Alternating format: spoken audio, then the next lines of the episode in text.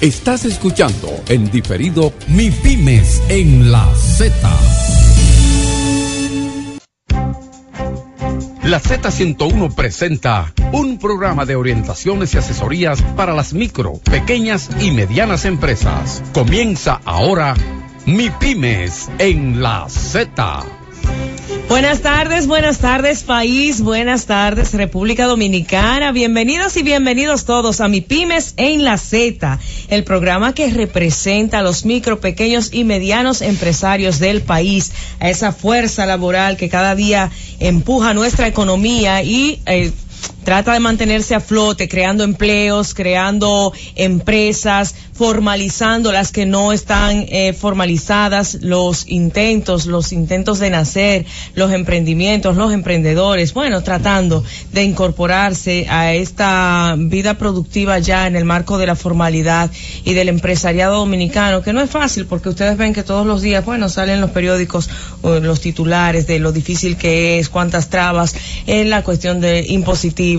Ahora oigo en esta semana que el 2018 viene duro y culvero, que hay dinero que hace falta y que se va a buscar por ahí. Bueno, la verdad es que es una lucha tenaz la que hay que mantener para mantener viva la esperanza y para también ustedes con ese espíritu de emprendimiento, pues nadar a veces contra la corriente, pero si otros lo han logrado, nosotros también podemos, y por eso mantenemos la esperanza firme y viva, aunque a Dios rogando, pero con el mazo dando, y eso quiere decir que aun cuando estemos luchando con la boca, también entonces pelear con los puños, pelear con la fuerza que tenemos para cada día salir a las calles y emprender y hacer.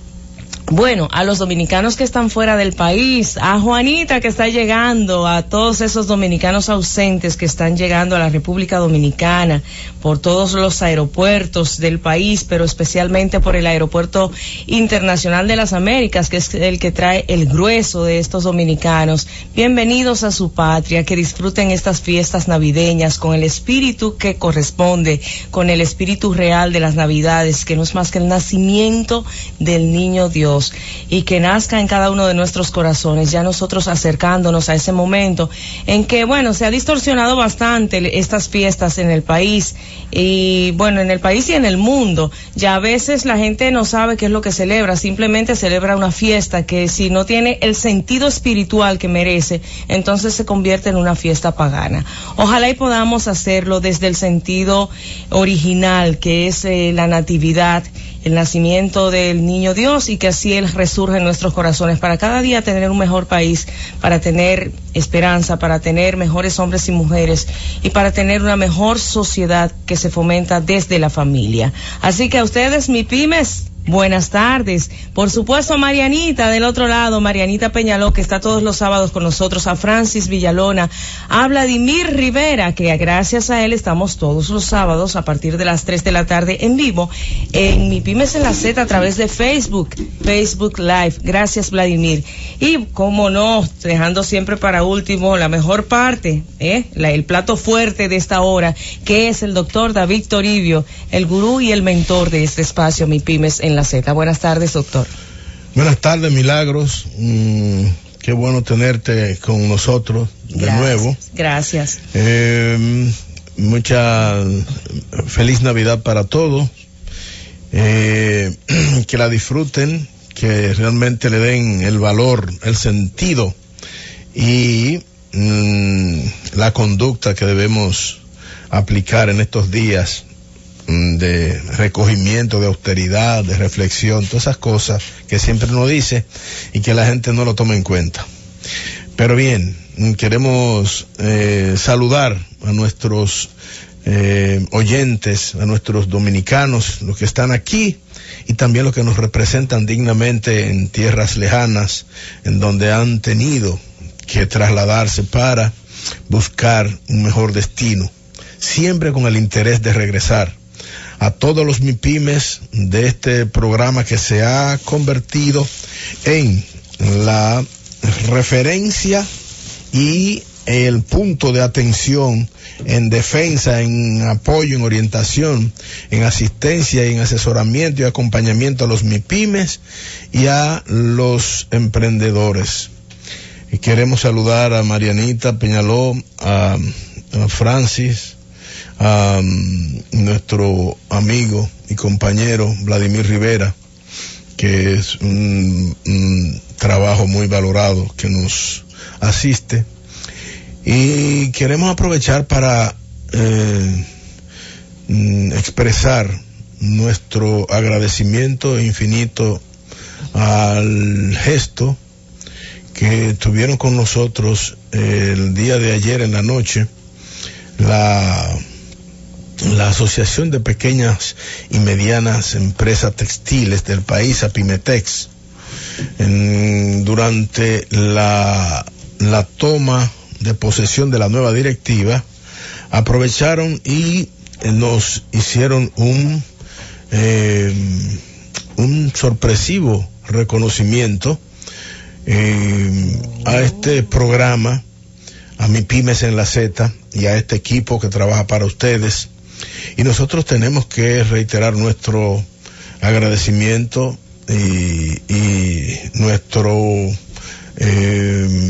sentido de compromiso que esto nos transmite, porque este reconocimiento a la empresa, al proyecto, a la empresa La Z, al proyecto Mi Pymes en la Z, que ya no es un proyecto, es una realidad, nos obliga a nosotros mantener en lo más alto del respeto de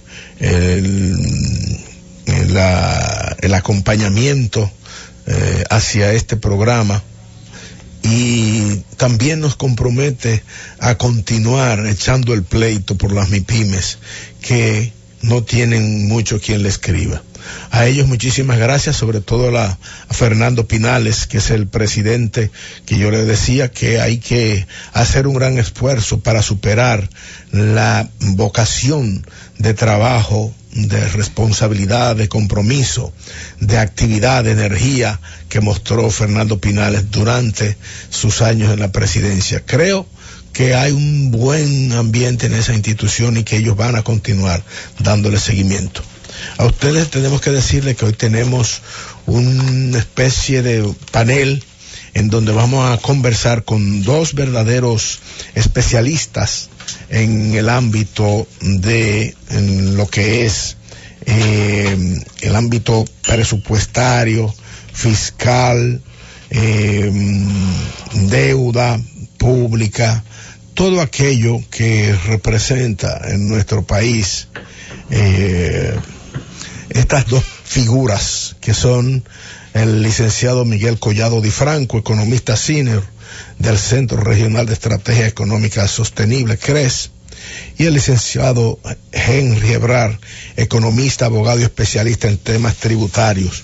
Con ellos vamos a conversar sobre el desempeño del país, sobre el crecimiento económico, sobre las dificultades que persisten y limitan la competitividad, la productividad y el fortalecimiento de nuestras instituciones.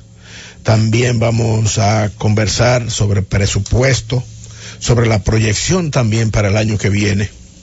En otras palabras, vamos a tratar de apretadamente, porque como este programa solamente es de una hora, vamos a tratar de apretadamente tener la oportunidad de la valoración de estas instituciones representadas por estas dos figuras tan importantes de nuestro análisis, estudio y seguimiento a nuestra economía y el comportamiento del desarrollo y el fortalecimiento institucional de nuestro país.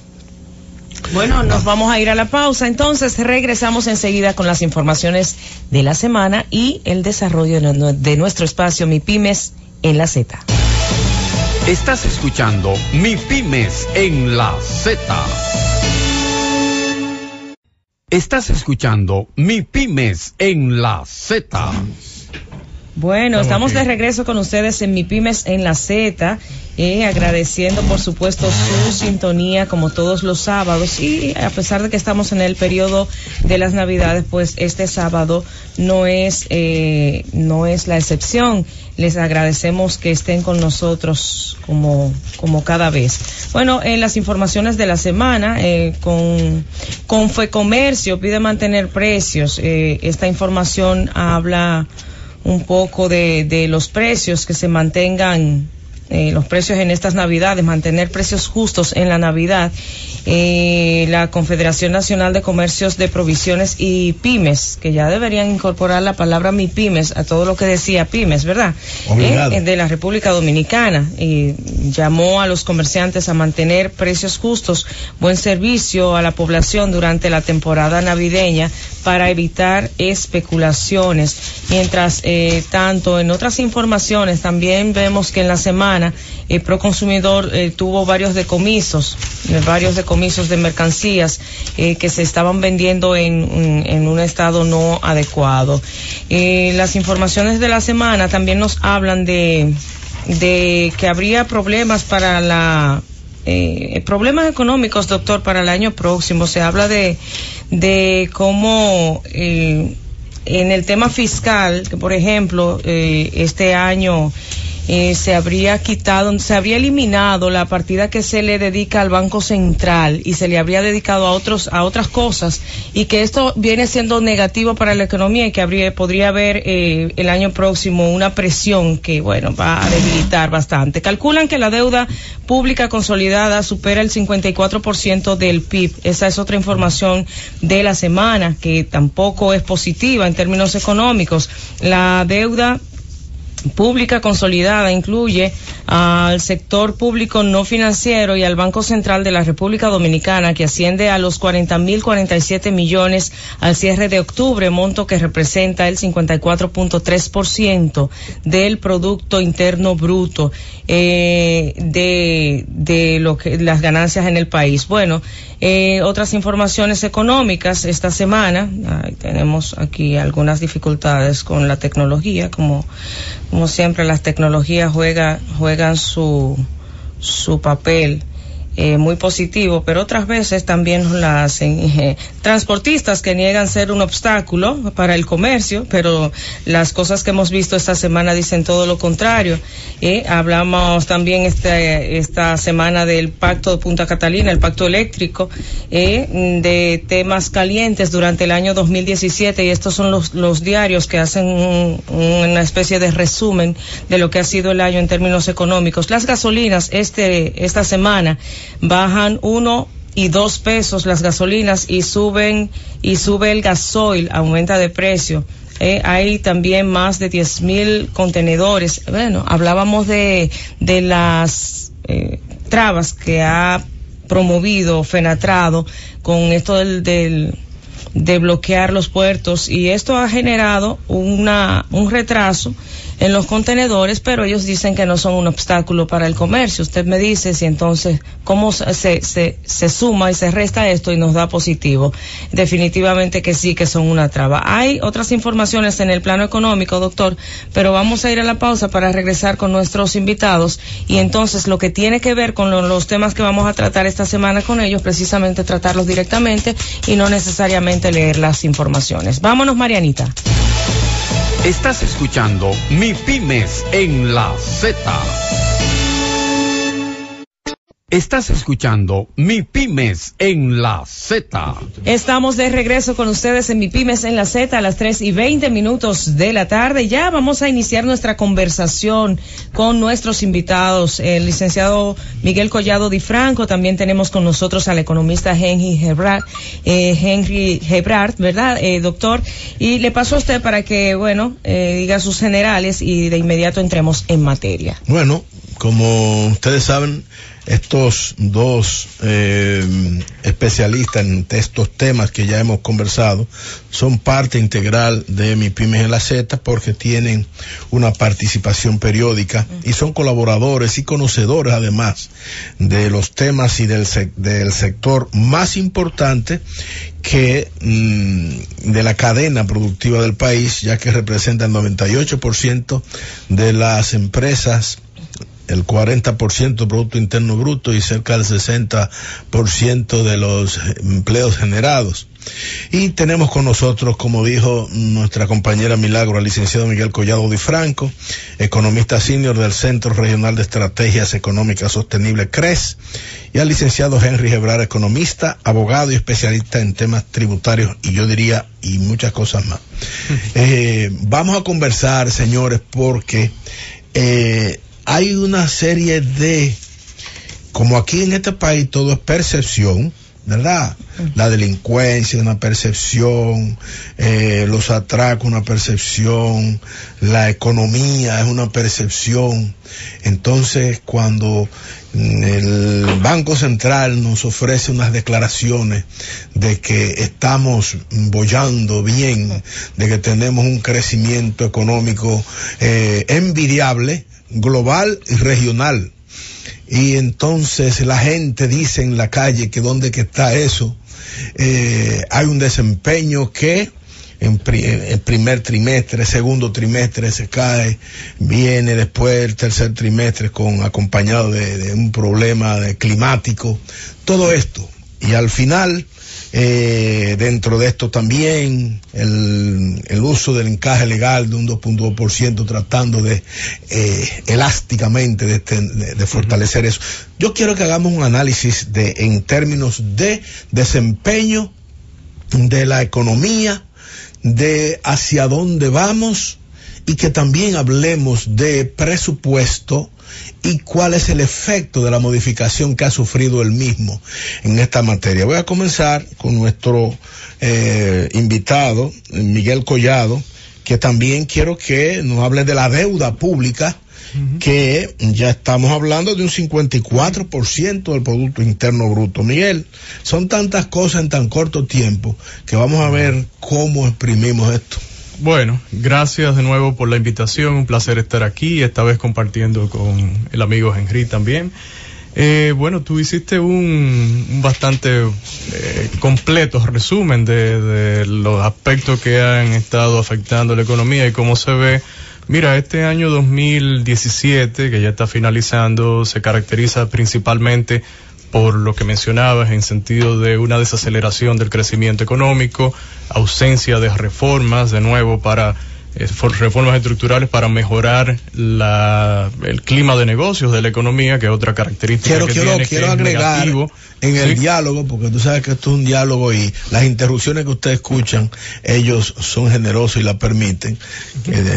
Podemos decir que Miki Seara Hatton dice que las reformas no van a resolver nada, que lo que hay que cambiar es la conformación de poder que existe, porque se hacen las reformas y parece que la concentración de poder político impide que realmente tengan los efectos. Pero eso es una introducción. Bueno, una parte de verlo es el problema que tenemos institucional en el país, la incertidumbre jurídica. Claro que esos son elementos, pero si nos vamos a la última vez que se hizo un paquete de reformas en República Dominicana, incluyó elementos de ese tipo, y no hay que descartar, o sea, no hay que echar a un lado que la parte institucional se refleja en la economía y que se necesitan reformas también en lo institucional. Entonces, nosotros nos apegamos al discurso porque ha sido beneficioso en República Dominicana, así lo vimos en la década de los 90, reitero, de que hacen falta reformas estructurales en muchísimos aspectos. El aspecto tributario, por ejemplo, es uno de ellos, el aspecto fiscal en sentido general, con una ley de responsabilidad fiscal. Y ley 1-12 de Estrategia Nacional de Desarrollo. Bueno, la ley de estrategia sí que lo dice, que debe haber una reforma, debe haber un pacto fiscal que incluya la ley de responsabilidad fiscal y además de la parte tributaria, por supuesto. Entonces, República Dominicana se caracterizó por lo que decíamos, en la desaceleración del crecimiento económico, la falta de estas reformas estructurales, el deterioro del clima de inversión visto por mediciones internacionales, son no necesariamente de República Dominicana, y el incremento, como decías, en el endeudamiento público. Sigue creciendo el endeudamiento público, que ya alcanza, de acuerdo a nuestras mediciones, más del 50% del Producto Interno Bruto, haciendo presión sobre las finanzas públicas, en el sentido de que alrededor del 25% de los ingresos tributarios deben ser destinados al pago, deberán ser destinados ya en este próximo año 2018 al pago de los intereses de la deuda, siendo el segundo renglón de gasto por después de educación, y por supuesto, si es el segundo, está por encima de salud pública, para decir algo. Este año estamos finalizando el 2017 y uno siempre llama la esperanza para el año por venir. Pero visto esto que estamos conversando, ¿qué podemos esperar nosotros en el año 2018? Reformas que van a afectar definitivamente al pueblo dominicano en términos generales, porque si bien la parte fiscal afecta a las empresas también traspasan esto finalmente al consumidor. Entonces, ¿qué podemos esperar? Pero vamos a concluir el análisis del 17. Bueno, el análisis del 17, yo creo que más o menos esos son los elementos fundamentales. Tenemos, por otro lado, en la parte de, bueno, hablamos del clima de inversión, hablamos de, siguen las modificaciones tributarias sin necesariamente producirse una reforma, es decir, se hace a través de normas, se hace a través del mismo presupuesto del Estado. Llevamos 2 años consecutivos usando la Ley General de Presupuesto para introducir modificaciones al sistema tributario. Tenemos una altísima informalidad. En el primer trimestre del año 2017 alcanzó el 58.9%, la informalidad laboral. Esto quiere decir 6 dominicanos, 6 trabajadores prácticamente de cada 10 trabajando en la informalidad. Esto no es nada bueno para los mismos trabajadores, para la economía, para el futuro de los trabajadores, que muchos de ellos no pueden, por consiguiente, cotizar en la seguridad social. Entonces tenemos un panorama que debemos de cambiarlo, y esperamos que en el 2018 existan cambios verdaderos. Tuvimos otro elemento, se llegó a un acuerdo con relación al pacto eléctrico. Hay un documento que todavía no ha sido firmado definitivamente, pero uno ve este documento y lo que nota es que no hay cambios profundos verdaderamente planteados ahí para solucionar el problema principal del sistema eléctrico, que es la distribución. Entonces tú tienes que 33% de la energía que distribuyen las empresas, las EDES, se pierde.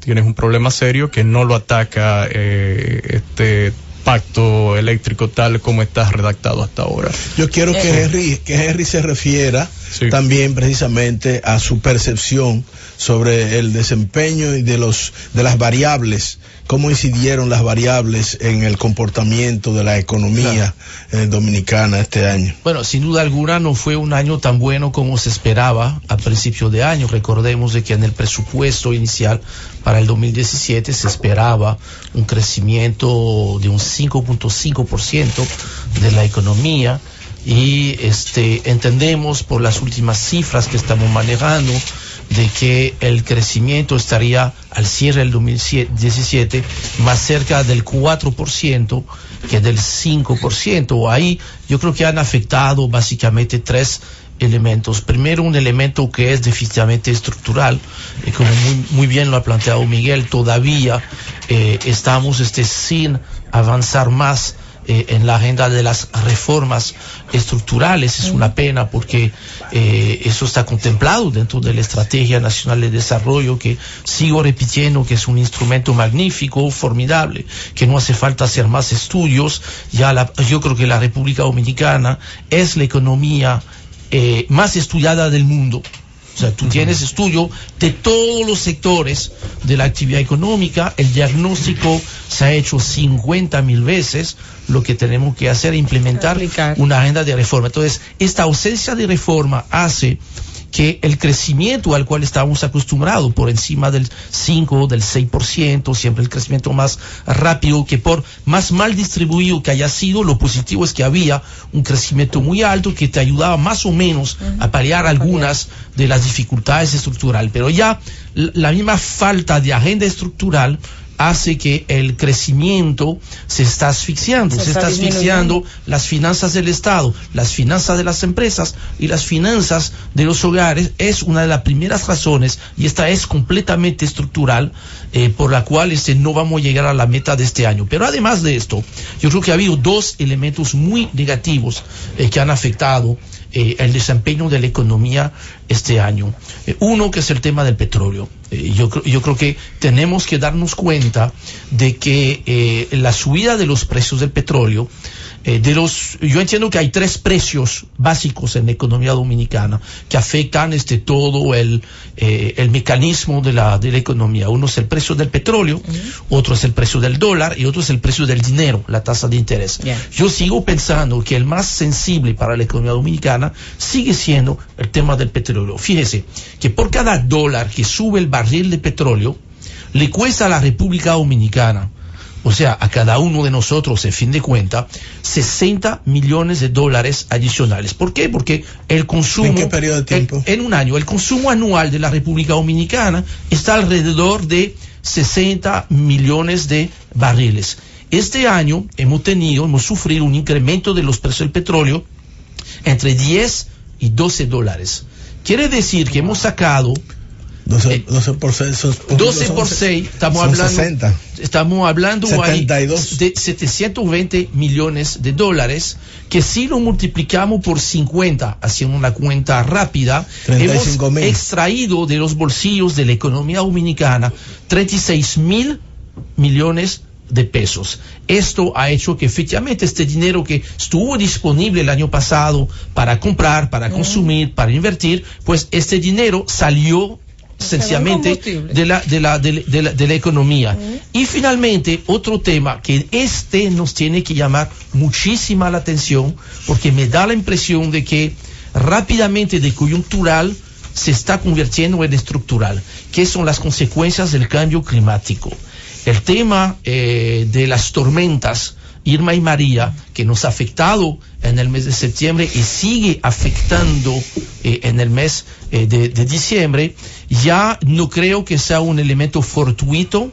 Yo creo que lamentablemente es un elemento al cual vamos a tener que, no quiere decir acostumbrarnos, sino que adaptarnos, y tanto el Estado como las empresas, como los hogares. Tenemos que ya incluir dentro de nuestro plan de negocio, nuestras proyecciones, el tema de las tormentas. Fíjense que las tormentas de septiembre han tenido un impacto tan grande que esencialmente el Banco Central no ha podido publicar las cifras del mes de septiembre. Todavía. Y cierra el tercer trimestre. Estamos esperando los resultados del tercer trimestre de la economía, porque entendemos que la cifra de septiembre no es mala, es muy, pero muy mala. Algunos ejemplos: en el mes de septiembre, por primera vez después de 47 meses consecutivos creciendo, la llegada de turistas se cayó, obviamente. O sea, hubo casi 4 días de interrupción, y eso que septiembre es un mes, vamos a decir, de temporada baja.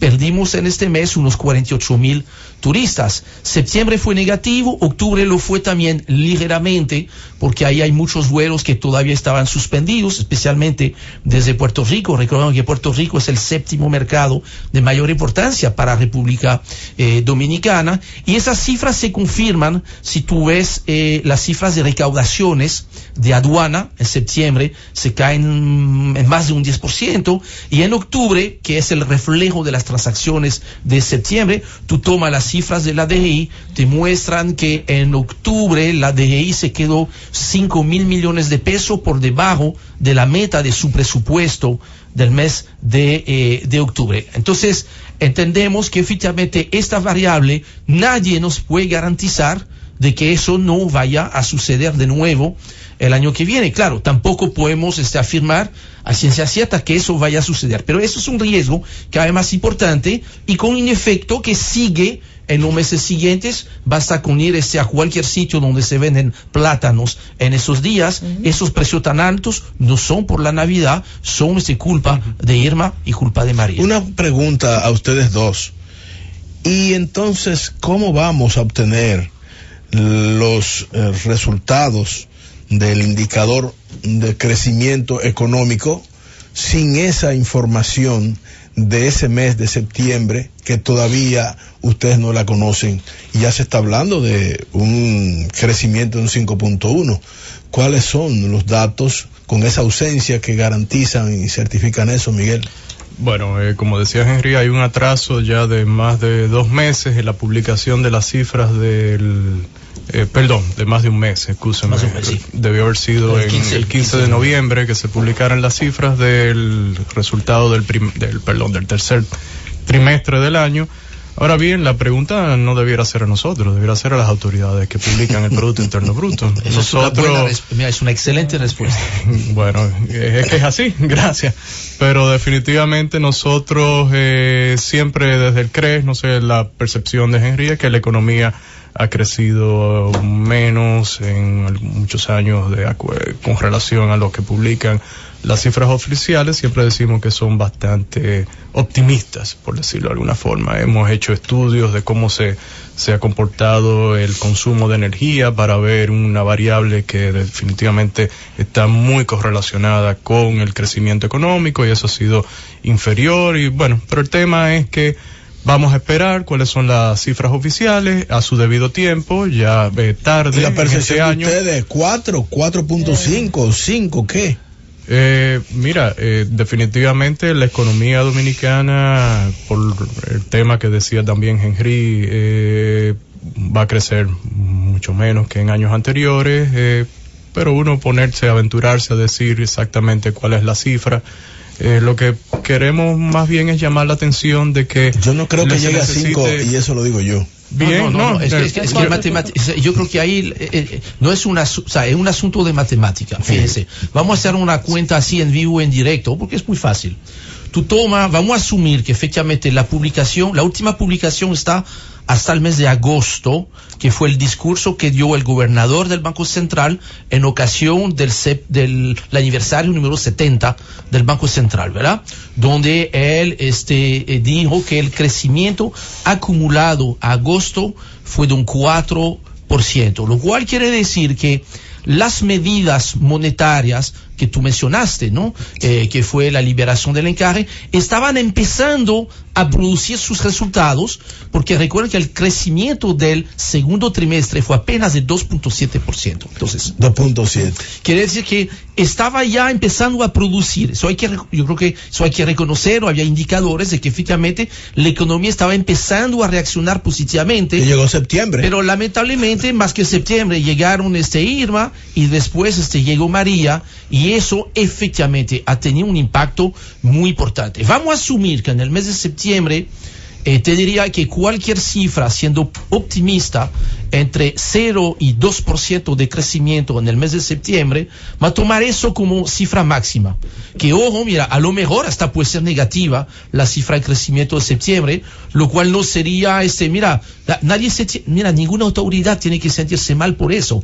Esto es lo que se llama fuerza mayor. Naturaleza. La obra de Dios. Esto, ahí nadie puede nada contra eso. Entonces, si tomamos esto, asumimos también como bueno y válido, lo cual me parece razonable la cifra, 4.3%, eso es la última cifra que mencionó el gobernador para el mes de octubre. Ojo, eso no es el acumulado de enero a octubre, entendemos, y nos los confirmaron en el Banco Central, que se trata del mes de octubre versus el mes de octubre del año pasado, 4.3%. Si a eso añadimos, mira, siendo muy generoso, un crecimiento entre 5 y 6% para el mes de noviembre y diciembre. Digo muy generoso porque el año pasado, especialmente diciembre, tuvo un crecimiento muy alto. A mí, sumando todo eso, dividiendo entre 12, me da un crecimiento de apenas un 4.1%. Ahora, digo apenas porque efectivamente es bajo en comparación con las cifras a las cuales estamos acostumbrados. Ahora, también hay que reconocer, y eso también nos tenemos que revisar mucho, por eso muchísimos países quisieran tener un crecimiento en un 4.1%. Ahora bien, en el caso de la República Dominicana, por el problema estructural, por el problema de mala redistribución de los frutos del crecimiento, sabemos que cualquier crecimiento por debajo del 5%, agrava los problemas, agrava el problema de empleo, agrava el problema de redistribución de la riqueza, y especialmente cuando los precios han subido, además del tema del petróleo, hay que reconocer que los precios de los alimentos, yo saqué una data interesante ayer, entre diciembre de 2010 y la fecha de hoy, el índice de precio al consumidor, la inflación que calcula el Banco Central, acumula 26%, 26.9%. En este mismo periodo, la CIPEN, la Superintendencia de Pensión, te calcula un salario promedio de todos los salarios declarados, te dice que ahí los salarios subieron un 29%. Ahí tú dices, bueno, qué bien. O sea, no ha habido, en términos promedio, una pérdida de poder adquisitivo. Sin embargo, tomando los mismos datos del Banco Central, tú te das cuenta que los alimentos y bebidas sufrieron un incremento de un 37%. Es ahí donde la percepción de la gente de a pie y la realidad que publica el Banco Central llegan al mismo... No, o convergen en el mismo camino. Bueno. Sí, porque efectivamente, mira, son datos oficiales del Banco Central que te dicen que la inflación de los alimentos, que es la parte más sensible para la gente, mira, lo que llamamos el quintil 1, que son el 20% de los hogares más pobres, dedican más del 50% de sus ingresos para comprar alimentos. Eso yo creo que también un problema que tenemos que empezar es a mirar por qué los alimentos están subiendo tanto, porque eso es una tendencia que puede estar desestabilizante en el futuro. Y que haya un control real, porque se supone que debe haber control de precios en un país para que no brille el desorden. El problema que tienen controles de precios, eso no funciona. Yo quiero saber, hay la información que dice que el financiamiento del Banco Central al gobierno amenaza con presionar la economía. Es una información que dice que esta vez no se le aprobó la recapitalización, sino que se apropiará el gobierno de los 29.500 millones destinados al Banco Central. ¿Cómo se traduce eso en la economía? ¿Cómo puede afectar? Yo quería decir algo, porque yo iba a seguir elaborando la idea, entonces quisiera, la idea que yo tenía antes de la intervención última de Henry, y es, continuando y damos paso a tu pregunta, pero primero, decir lo siguiente, y es que preocupa el enfoque de crecimiento económico y no de creación de riqueza. Y esto hay que tenerlo muy pendiente y que la gente que nos está oyendo lo entienda. República Dominicana estamos obsesionados con el crecimiento económico y usted puede tener crecimiento económico de manera artificial. ¿Y a qué me refiero con esto concretamente en esta coyuntura del año 2017? A la única medida que tomaron las autoridades, que anunciaron primero por la parte del gobierno central, de incrementar el gasto público a raíz del tema de que la economía estaba decreciendo, y el Banco Central anunciando unas medidas de estímulo artificial de la economía, liberando esos más de 20.000 millones de pesos del encaje legal a tasas artificialmente bajas de 8 y 9%. ¿Qué trae como consecuencia esto? Bueno, se emprenden nuevos proyectos que no serían rentables a tasas artificialmente bajas, y se incrementa el endeudamiento de los hogares, y hay que tener en cuenta que esas son dos consecuencias que traen riesgo a la economía y la sociedad debe ponderarlo. Entonces, cerrando ese paréntesis, y lo que hace es enfatizar en nuestro discurso la necesidad de reformas que reduzcan los costos y mejoren el clima de negocio para que la gente pueda emprender y verdaderamente generar valor en la economía y crear riqueza, y estaremos hablando entonces de menos desigualdad y estaremos hablando de menos pobreza en términos reales, y no artificialmente esto de estar endeudando al país y estar implementando medidas de este tipo. Entonces, ya dando paso a la respuesta para lo de Milagro. Permíteme apoyar en eso, porque yo creo que tú tocaste un tema que es fundamental. Mira, tenemos una obsesión y casi, una adicción. Nos hemos vuelto adictos al crecimiento rápido del PIB, lo cual no necesariamente significa un crecimiento del nivel humano, de vida de todo el mundo y del desarrollo. De riqueza, mira, y un buen ejemplo de eso es lo que ha ocurrido en el mes de diciembre. Las ferias de vehículos. ¿Okay? Yo no tengo nada en contra de las ferias de vehículos, pero yo tampoco, claro. Pero vamos a estar claros, ¿qué ha pasado? Tú tienes dos bancos. Yo no voy a decir sus nombres. Hay un banco, uno que goza de mucha popularidad, y el otro del cual me voy a reservar el nombre. ¿Listo? Okay. Ahí, en esas dos ferias, se dedicaron, se lograron más de 10,000 millones de pesos de transacción. ¿Cuál es el efecto de eso si lo pensamos en términos de creación de riqueza? Que hemos subsidiado con tasa de interés ventajosa la manufactura de países que producen vehículos, que no son la República Dominicana, y que este dinero que se coloca con tanta facilidad para ayudar la manufactura de Estados Unidos, de Japón, de Corea, de Alemania, de Francia, de Italia, etcétera, etcétera, ya no está disponible para prestar a los emprendedores, a los pequeños empresarios, a los que tendrán entonces la capacidad con este financiamiento de desarrollar una actividad productiva, la cual significa empleos aquí en el país. Entonces, yo creo que, mira, ese punto que tú tocaste, Miguel, es fundamental. Esos son parte de las preguntas que nos tenemos que hacer. Yo no tengo respuesta. Lo que sí, yo creo que todos deberíamos de tener esas preguntas. Pero y nosotros nos quejamos bastante esos días que se liberó ese dinero del encaje, porque todos decíamos, bueno, pero uno va y pregunta al banco y dicen que ya no hay fondos. Claro, ya no hay fondos porque los colocaron. Ahora bien, la ciudad se ha vuelto un infierno para tú caminar en ella porque está llena de vehículos, eso sí, muchos vehículos y pocos empleos. Vamos a aprovechar para ir a la pausa entonces y regresamos con la respuesta a mi pregunta y otras más. Y un comentario a lo que decía. Claro que sí. También, vámonos, Marianita. Estás escuchando Mi Pymes en la Z. Estás escuchando Mi Pymes en la Z. Bueno, estamos de regreso con ustedes. La verdad que el tiempo se ha hecho corto. Estamos conversando con Miguel Collado Di Franco, economista senior de la CRES, el Centro Económico de... Centro Regional de Estrategia Económica Sostenible. Eso es larguísimo, pero es así. Y, por supuesto, también con el economista... Henry Hebrard, economista, abogado, especialista, bueno, en materia impositiva y todo esto que tiene que ver con la economía y que nosotros, bueno, aquí queremos desarrollar este tema. Quedamos con una pregunta en el aire, pero también algunas cosas que algunos detalles para encadenar. Vamos a ver. Yo quiero puntualizar en lo siguiente, para que agilicemos eso, porque al final, como ustedes se imaginarán, yo quiero que hablemos obligatoriamente del futuro de las MIPYMES, que para nosotros es muy importante con respecto a todo este análisis sobre todo anticipo, ITEVIA, 1% de los activos, como las garantías mobiliarias, todas esas cosas, para que aterricemos ahí. Pero mira, perdón David, yo creo que todo esto que estamos conversando incide sobre las MIPYMES al fin y al cabo, porque estamos hablando de temas que son, que permean el clima de negocios, afectan a todos los emprendedores. Y mira, contestando aquí, abundando un poco con lo que comentaba hace un momento Henry antes de la pausa, el tema de las tasas de interés en el país y el tema de los fondos disponibles para emprendedores, ahí enlazamos con las MIPYMES también.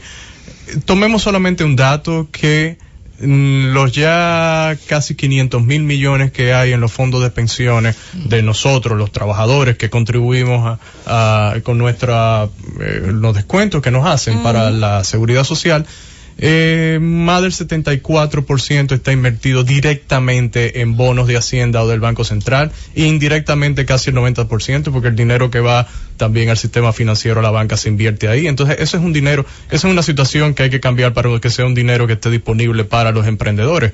Entonces, ¿a qué tasas? Bueno, mientras tú tengas al gobierno central teniendo déficits fiscales y haciendo emisiones, y también al Banco Central teniendo que hacer emisiones de títulos para poder financiar su déficit cuasi fiscal, bueno, pues también eso pone presión sobre las tasas de interés. Entonces, esa situación hay que cambiarla, y de ahí volvemos de nuevo a lo que dice la Estrategia Nacional de Desarrollo, de que haya un pacto fiscal y todo eso.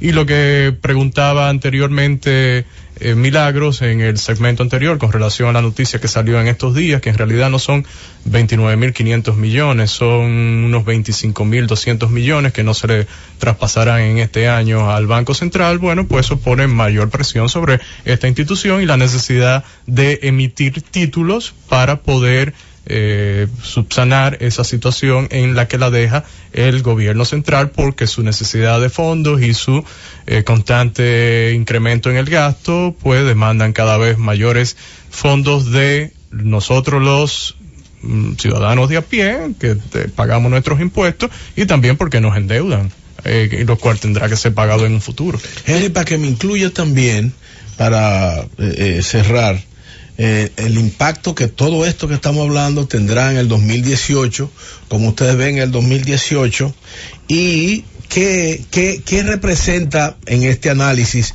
las opiniones del encargado de negocios de la Embajada de Estados Unidos en la Cámara Americana de Comercio, donde denunció una serie de situaciones que impiden el doing business en República Dominicana? Y ahora Flora Montealegre, esta misma semana, refuerza exactamente esas declaraciones. La representante del BID. La representante del BID. Y cómo eso va a repercutir en el 2018 sobre nuestra economía, sobre nuestro mercado y sobre las MIPYMES. No, nuevamente tú te das cuenta de que, y eso lo han confirmado una serie de indicadores, ¿no?, que han salido, el doing business, o sea, todos los informes que salen, que miden el país versus los demás países, han mostrado que ha habido un deterioro sensible de la capacidad competitiva y de la apreciación, vamos a decir, de la calidad estructural de la economía de las instituciones, porque no podemos desvincular una cosa de la otra. Primero, yo creo que es muy importante aclarar eso, porque ha habido mucha confusión. Esta modificación de presupuesto de la cual estamos hablando con el tema del Banco Central, no estamos hablando de la modificación del presupuesto del 2018. Estamos hablando, curiosamente, para que la gente entienda bien, que lo que se ha modificado es el presupuesto del 2017, que se había aprobado el año pasado.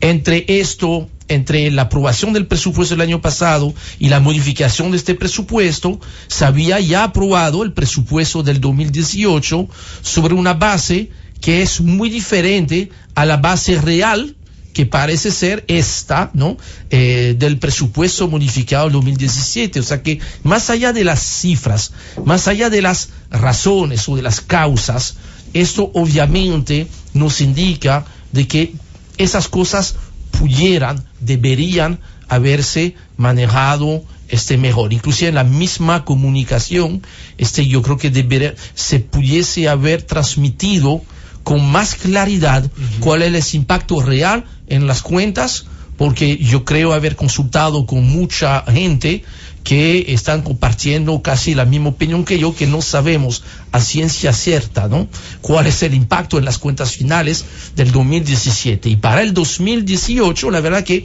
no está contemplado un cambio estructural en la economía. Es un poquito más de lo mismo, lo cual obliga... La CEPAL dice que creceremos un 5.1, pero eso es parte de la adicción al bendito crecimiento. Pero ¿de dónde toman ese dato, David? Lo toman del Banco Central de la República Dominicana. No, ellos no lo crean.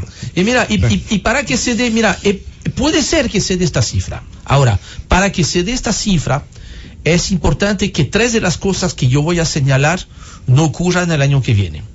Primero, es importante que la economía de Estados Unidos siga con el crecimiento tan vigoroso que está teniendo. ¿La reforma fiscal ahora nos afectará?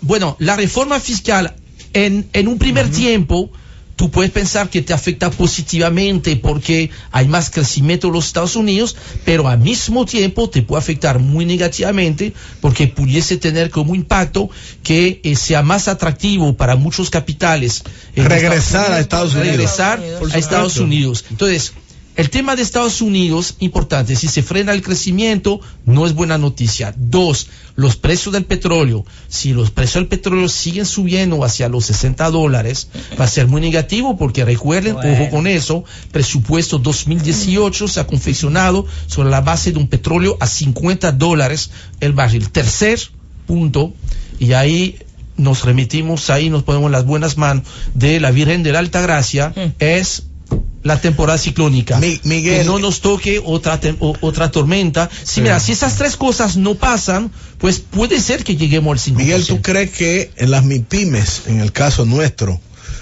qué va a suceder con el anticipo? ¿Qué va a suceder con el pago de ITEVIS a los 30 días cuando las MIPYMES reciben los pagos a los 2 y 3 meses?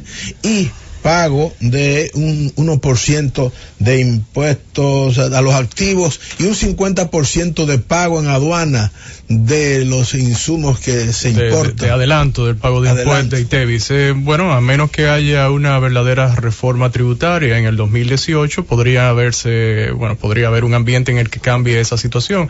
Ahora, las autoridades han dicho que no habrá tampoco en 2018, continuando con el incumplimiento de la Ley de Estrategia Nacional de Desarrollo y manteniendo la incertidumbre sobre el clima de inversión, porque ¿quién va a venir a invertir grandes capitales a un país donde desde hace años queda pendiente una reforma tributaria que no se cumple? Entonces eso crea incertidumbre a este clima de negocios. Entonces, reitero, a menos que, cambien de opinión y se lleve a cabo una reforma tributaria que pueda incluirse temas como esos que son necesarios revertir, pues el 2018 será parecido en términos tributarios al 2017, si no, lamentablemente espero que no, pero pudiera ser peor, entendiendo que las autoridades siguen introduciendo modificaciones al sistema tributario de República Dominicana sin reformas. En la parte internacional, yo estoy de acuerdo con Henry, Estados Unidos y también otros países del mundo siguen creciendo, eso no puede beneficiar en términos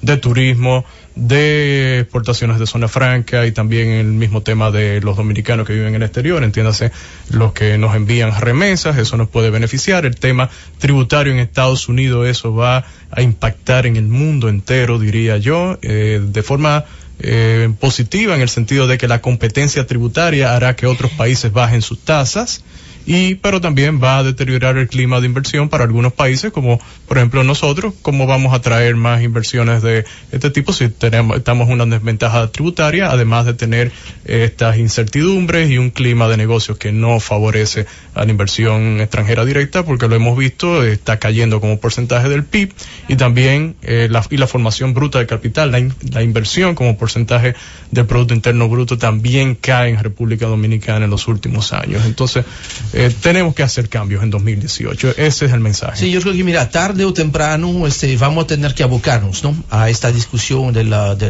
pacto fiscal, porque sencillamente nos estamos asfixiando. Empezando por el mismo Estado, vamos a estar claro, el Estado, aunque no guste lo que yo vaya a decir, ¿no?, yo creo que el Estado, frente a tantas demandas que hay y tantas necesidades de transformación, de acompañamiento social, no recibe suficiente dinero. Es terrible. Ahora, para poder recibir más dinero, necesitamos tener garantías de que va a gastar mejor el dinero. Pero entonces, asumiendo eso, de que quizás en vez de recibir 100, debería de recibir 150, que no está recibiendo. Recibe 100, pero de este 100 hay 42 el año que viene, el 42% de los ingresos que están consignados para pagar deuda e intereses de la deuda. Cuando en los libros de textos te dicen que un nivel a partir del cual tú entras en zona de turbulencia es 30% de tus ingresos. 30% es, de hecho, interesante, que hasta el año 2008 es precisamente donde estaba la República Dominicana.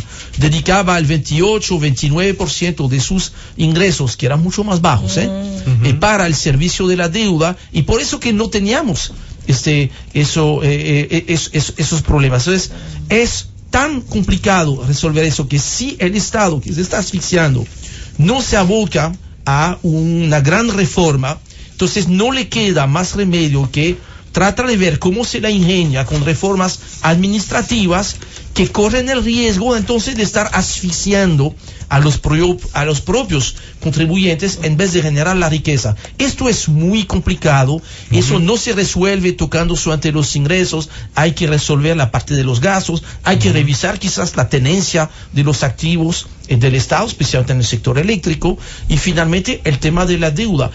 Eso se está volviendo asfixiante para la economía, estar dedicando tanto dinero, y eso que en este 42%, yo no estoy contando los intereses que tiene que pagar el Banco Central. Bueno, hemos concluido, señores, con muchísimos temas que tratar.